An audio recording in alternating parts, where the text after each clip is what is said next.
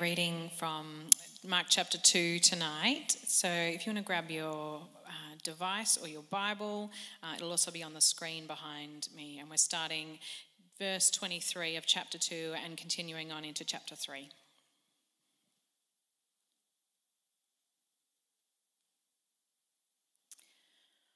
One Sabbath, Jesus was going through the grain fields, and as his disciples walked along, they began to pick some heads of grain.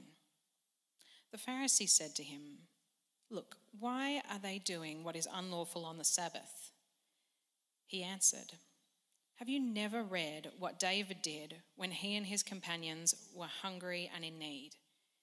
In the days of Abiathar, the high priest, he entered the house of God and ate the consecrated bread, which is lawful only for priests to eat. And he also gave some to his companions. Then he said to them, the Sabbath was made for man, not man for the Sabbath.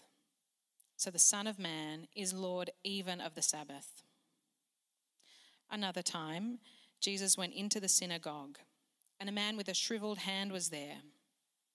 Some of them were looking for a reason to accuse Jesus, so they watched him closely to see if he would heal him on the Sabbath. Jesus said to the man with the shriveled hand, Stand up in front of everyone. Then Jesus asked them, Which is lawful on the Sabbath, to do good or to do evil, to save life or to kill? But they remained silent. He looked at them in anger and, deeply distressed at their stubborn hearts, said to the man, Stretch out your hand. He stretched it out, and his hand was completely restored. Then the Pharisees went out and began to plot with the Herodians how they might kill Jesus.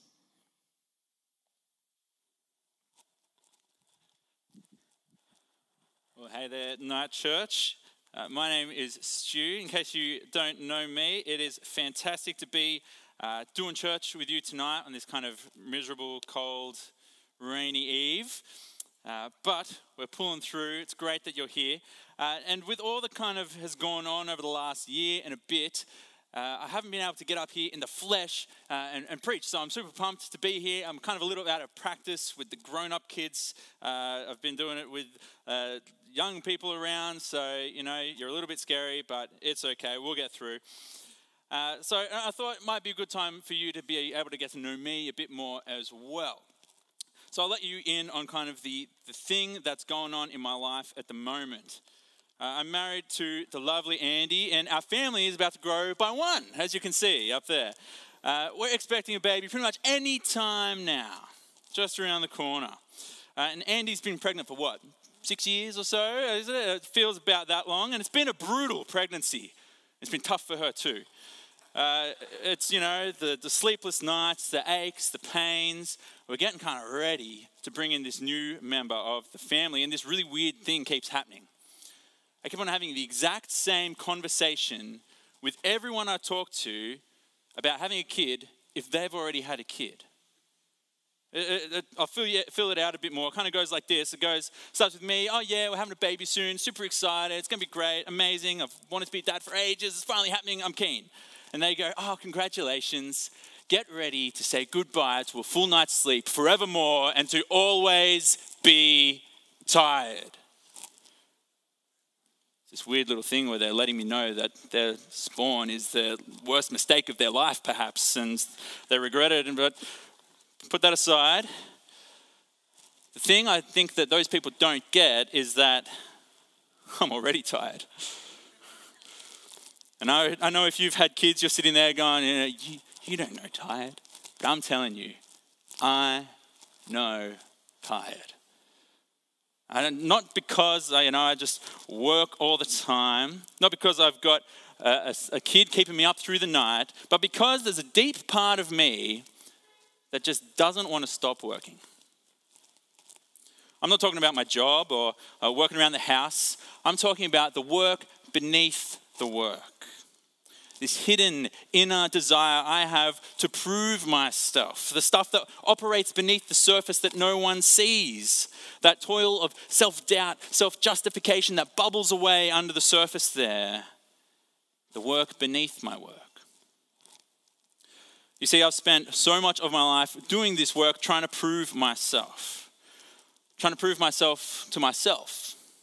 That I'm a good guy, that even when I'm not good, I'm getting better, and that, you know, I've got enough in me to get through life and live up to my own standards. I'm trying to prove myself to others, that, that, I can live up to the expectations of everyone and not disappoint anyone, and kind of make sure I'm worthy of being able to be employed by a church and get paid by the money that you give each week, that I'm a confident, capable guy who's okay in that spot. And trying to prove myself to God. That I'm getting better at controlling my desires or avoiding those particular sins. That I know enough of the Bible and keep enough of a good reputation with those people around me that I know I just, I think I'm going to be okay. And I wonder if you've got this deep desire, this part inside you driving you to work as well. Not uni work, not your job, the work beneath the work. Because for almost all of us, we're constantly at work to try to prove ourselves. Trying to prove yourself to yourself, that deep down you're good, and even if you're not there, you're getting there proving yourself to others, that you're worthy of the relationships that you're a part of, that you bring something to the table in them, that you're aware of your privileges and that you use them well. Or trying to prove yourself to God. Proving that you're on a good path. Maybe you, have changed enough, or now you pray enough, or you read the Bible enough that saving you and making you a Christian has all been worth it in the end. If you're anything like me, you might be sitting there and days like this don't help, just feeling tired. Tired of all the effort of living up to these expectations placed on you from within and without. Perhaps so tired that you're not sure you'll last another week without kind of losing it. And all you really need is just a rest, a time away from those people, those expectations. Well, in today's passage, in our story that changes everything, we're confronted with Jesus' attitude towards the Sabbath and what real rest looks like. We kind of have two little stories uh, that are bunched together here. And in the face of trying to prove ourselves, we will see the futility of religion and the finality of Christ. So, first, the futility of religion. Uh, in these two little stories that Bell read out for us today, uh, they center around the Sabbath. Our passages come at kind of the end of this long string of controversies in Mark's gospel where Jesus and the Pharisees have been battling against each other. There's been all sorts of things popped up. Uh, uh, Jesus has already touched lepers, he's forgiven sins, he's eaten with sinners, and last week we skipped over a couple of verses about Jesus not fasting. And the whole time, Jesus upends expectations and shows that his gospel of good news is superseding the laws and traditions of the Pharisees' religion. And here we are now, the last little chunk of these controversies around the Sabbath. Now, if you're not sure what the Sabbath is, it's the Jewish holy day. Set aside once a week, Friday sundown to Saturday sundown. No works to be done on the Sabbath. The word itself means deep rest. Time for recovery, time for worship, it was one of the main things that marked out the Jewish people from the, the nations around them, their weekly day off. And it's not just that they wanted a, a weekend to break up their seven day work week, they were living out what God had, had baked into creation himself as he rested on the seventh day. And also the, the command to remember the Sabbath, it's the longest one in the Ten Commandments. It's a big deal for these guys. It was a day where the rich, the poor, the slaves, the animals, and even the plants of Israel just take a break from their work and have a day dedicated to God. And it kind of just makes sense, right? It's good resource management. You need to rest well if you're going to work well. But at the center of all of this was the idea that an Israelite's worth was not found in what they do, but who they are. You see, the laws of Moses and the creation story itself, they were written to God's people, the Israelites, with slavery in Egypt still fresh in the back of their minds. They've just come out. And under Egyptian slavery, what, what was the main thing they did? What was what gave them value? They were slaves. They made bricks. The more bricks you make, the more you're worth. And how many days do slaves get off? None. Because then you don't make any bricks and you're worthless. With this Sabbath day off each week, the Israelites are reminded they aren't worthy because of how many bricks they make. They're worthy because God says they are. And so, our first story opens in verse 23. Uh, one Sabbath, Jesus was going through the grain fields, and as his disciples walked along, they began to pick some heads of grain. This delightful little image of Jesus and his snacky companions out on the road, taking a stroll and looking for a free feed. But it's not delightful for everyone. You see, the Pharisees, they're watching this unfold and they're upset about what's happening. They're upset about what the disciples are doing. Because as we heard last week, the Pharisees were so concerned with keeping all of God's laws that they followed extra rules written down by previous teachers as kind of like a buffer to make sure that they didn't touch on God's laws and didn't accidentally break one. And they were so fixated on details around the Sabbath that they wrote down and passed on hundreds of different rules about how to keep the Sabbath well to make sure they didn't break God's laws. For example, they pulled together a list of 39 different types of work that you couldn't do on the Sabbath, just so you didn't accidentally trip up and do something that was worky. They wanted the details. So things like they weren't allowed to plow or hunt or reap. Oh, this kind of makes sense. But they wanted the details. And so they wrote down laws. This is actual Jewish law in the Mishnah where they could write one letter, but not two. One was fine, two was work. Or they could sew one stitch. It's about as good as I am at sewing, but not two. Two was work. And all those rules just kind of sound like a lot of work to me, keeping up with all that's going on there.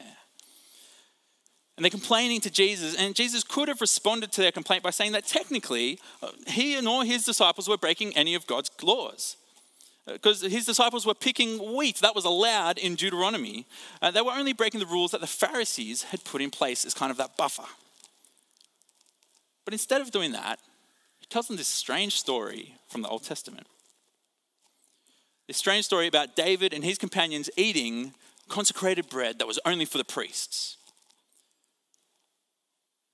Bit of a strange move. But in referring to this story, Jesus doesn't condemn David's actions, even though it seems like he's broken a rule. Why? Well, it's not because the laws that God put in place aren't important or that you know, observing the Sabbath wasn't important for Jesus and the disciples. Rather, Jesus is saying there are certain situations where the technical breaches are warranted.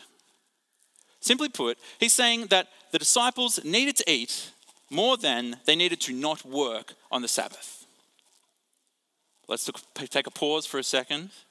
Does that mean that when the situation seems to call for it, we can just kind of break one of God's rules because it makes sense? Well, no.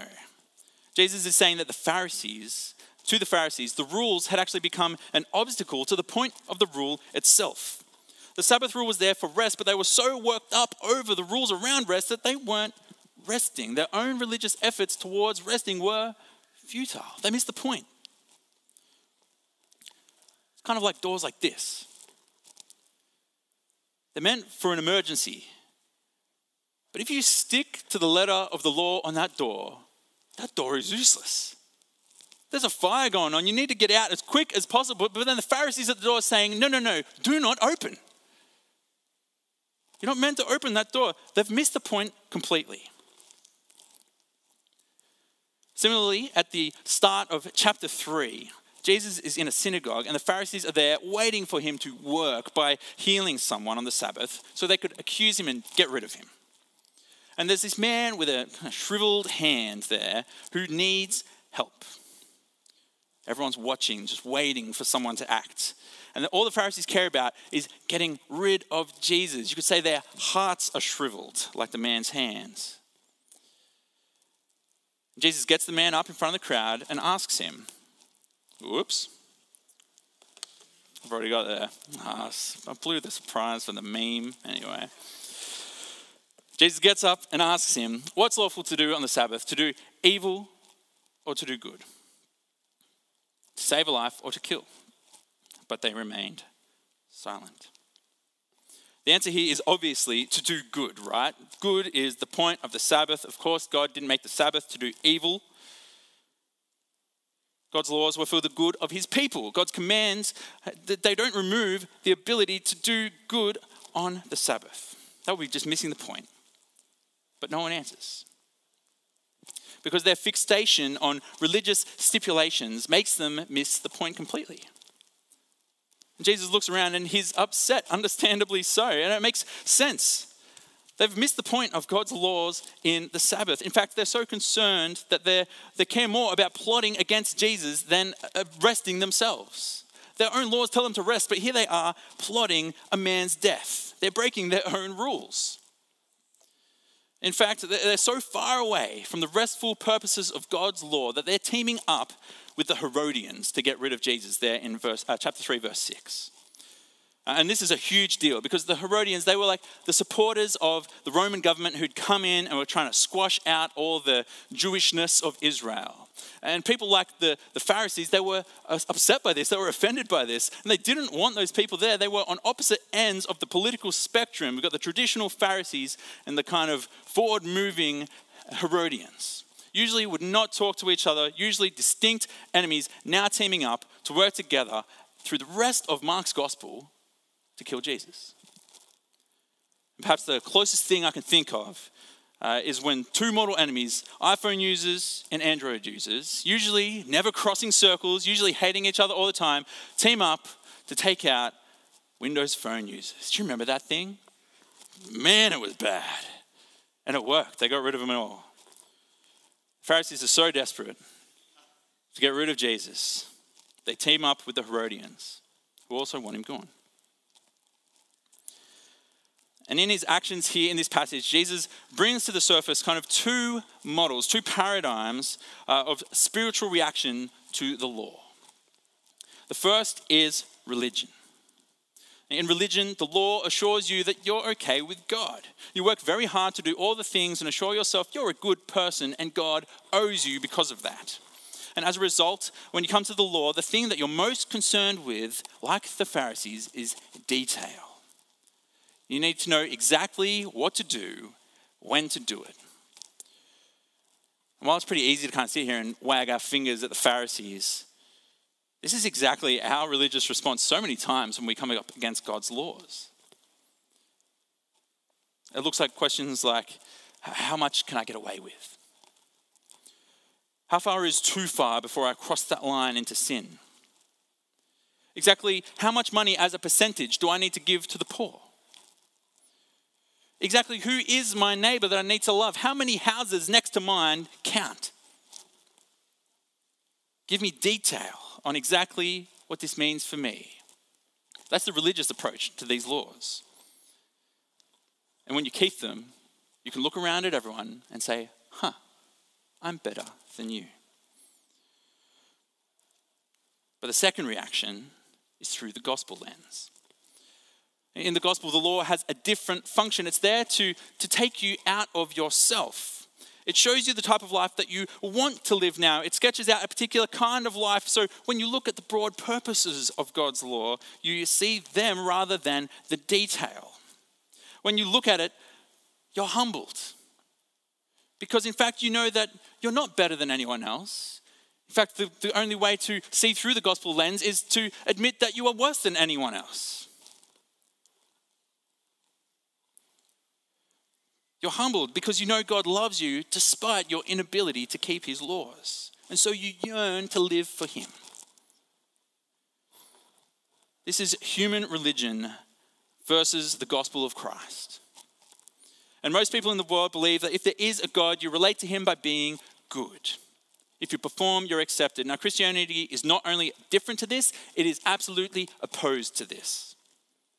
The gospel says, I'm fully accepted in Jesus Christ, therefore I obey. By contrast, religion says, I obey, therefore I'm accepted. And religion leads to pride, spiritual deadness, thin skin when people accuse, anxiety, worry, and tiredness. Does little to rest us from our physical work and nothing to rest us from our work beneath the work. In the end, it's ultimately futile. We cannot prove ourselves to God through our religious rule keeping. So, the question that we're left with is how does Jesus supersede this religion with his gospel, yet still uphold God's laws, uh, which he has given? What do we do now as Christians? How do we live with all of these instructions here, but through the gospel lens? How is this part of the story that changes everything? Well, first off, we need to note that Jesus, he doesn't do away with the Sabbath. He, he doesn't say, you don't need to follow this rule anymore. In fact, he actually affirms its importance when he says the Sabbath was made for man, not man for the Sabbath. It's not just the Jewish people, it's not just Christians, it's humankind that needs to, needs to Sabbath, needs to look after themselves. You have to take time off work. It's baked into creation, it's part of who you are and how you've been made to function. He's affirming this principle of the Sabbath, the stuff that the Pharisees missed in all their effort for the detail. Now, you might be sitting here just feeling tired, and it might be because you just need to hear you need to take a day off. You have to rest. It's just part of how you've been made, part of how our world works, part of what God has made you to do. And yet, Jesus, over and over again, he comes and squashes the legalistic and, and religious ritual around the Sabbath. He's upset in this passage about the way that God's laws have been treated, using them to try and gain God's affection. And he comes in and says, No, no, we're not doing this anymore. Who do you think he is? To come in and upend thousands of years of Jewish tradition like this. What does he get off saying something as explosive as this? The answer's there in verse 28 where he says, The Son of Man, that's, that's what he calls himself, is the Lord of the Sabbath. He says, I am the Lord of the Sabbath. And can, can you see how outrageous this is? It would have been a scandal if he came in and said, No, I'm going to change the way the Sabbath works. Or if he came and said, No, no, I'm Lord over the Sabbath. I'll tell you what to do about that. But no, no, he doesn't say that. He goes even further. He says, I am Lord of the Sabbath this deep rest, this deep peace. He says, I am the Lord of rest. I am the source of the deep rest you need. I am the Sabbath. The reason I can fulfill your deep need for rest is because I am the Sabbath. The one day a week rest you get, that's just an image of the deep rest that you will get in me. That's why in Matthew 11 28, Jesus can say to those around him, Come to me, all who are weary and burdened, and I will give you rest. When he says that he's Lord of the Sabbath, he's building on these remarkable claims he keeps making throughout Mark's gospel. In fact, in saying he's the Lord of the Sabbath, he's claiming, he's claiming that he was there, uncreated in the beginning. He's claiming that he was the one who spoke creation into existence. He's claiming that he is the eternal, all powerful God who, who made the world and then rested on the seventh day. He's claiming that he invented the Sabbath. That's what he's saying here. It's huge, it's monstrous, it's explosive what he claims about himself. What do we do with this claim? This claim of Jesus? How do we follow him, this Lord of the Sabbath?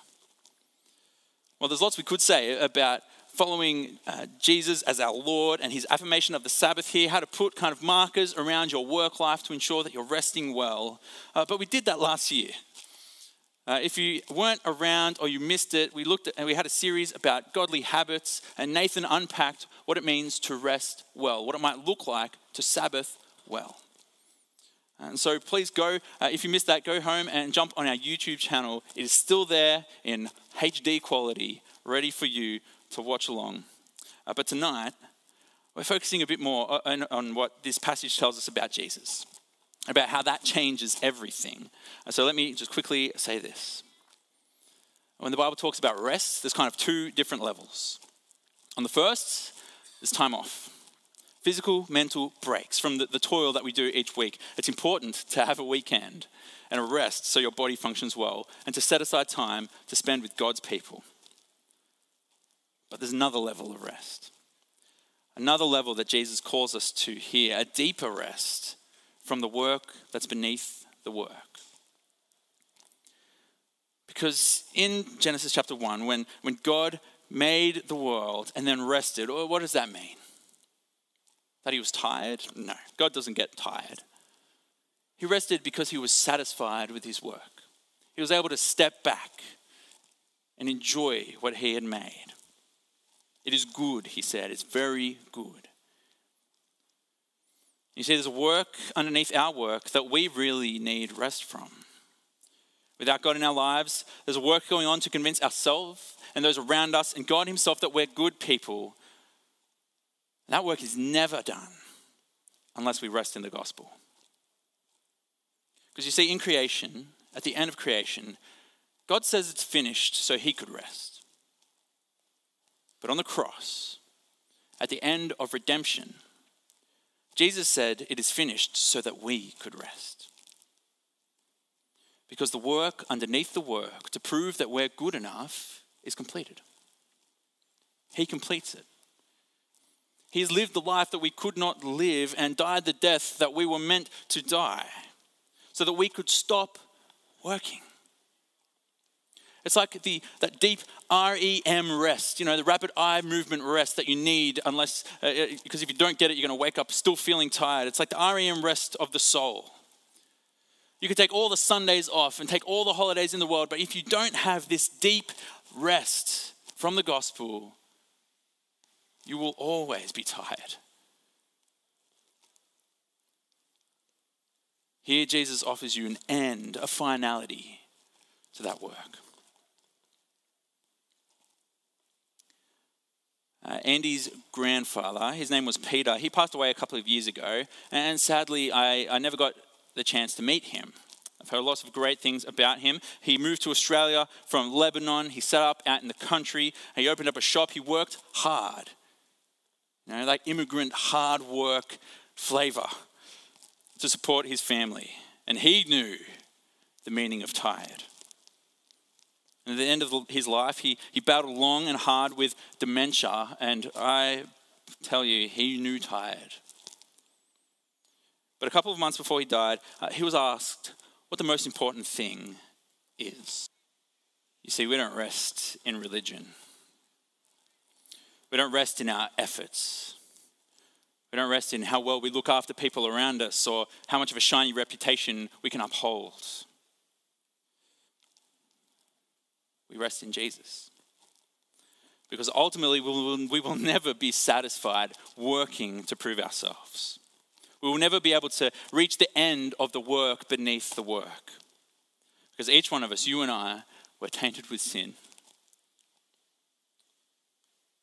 Our rest will only come when we meet Jesus Christ as Lord and hear his gospel message that we are saved through nothing we do, but through his grace alone. We are accepted, therefore we obey. And only there can we find rest from the work beneath the work, as we're welcomed into the arms of our God, the living God, the only God, Jesus Christ, our Sabbath. Think Psalm 116, verse 7, sums it up nicely. Return to your rest, my soul, for the Lord has been good to you. Won't you pray with me? Lord God and loving Heavenly Father, we praise you that you bring us the gospel through your Son.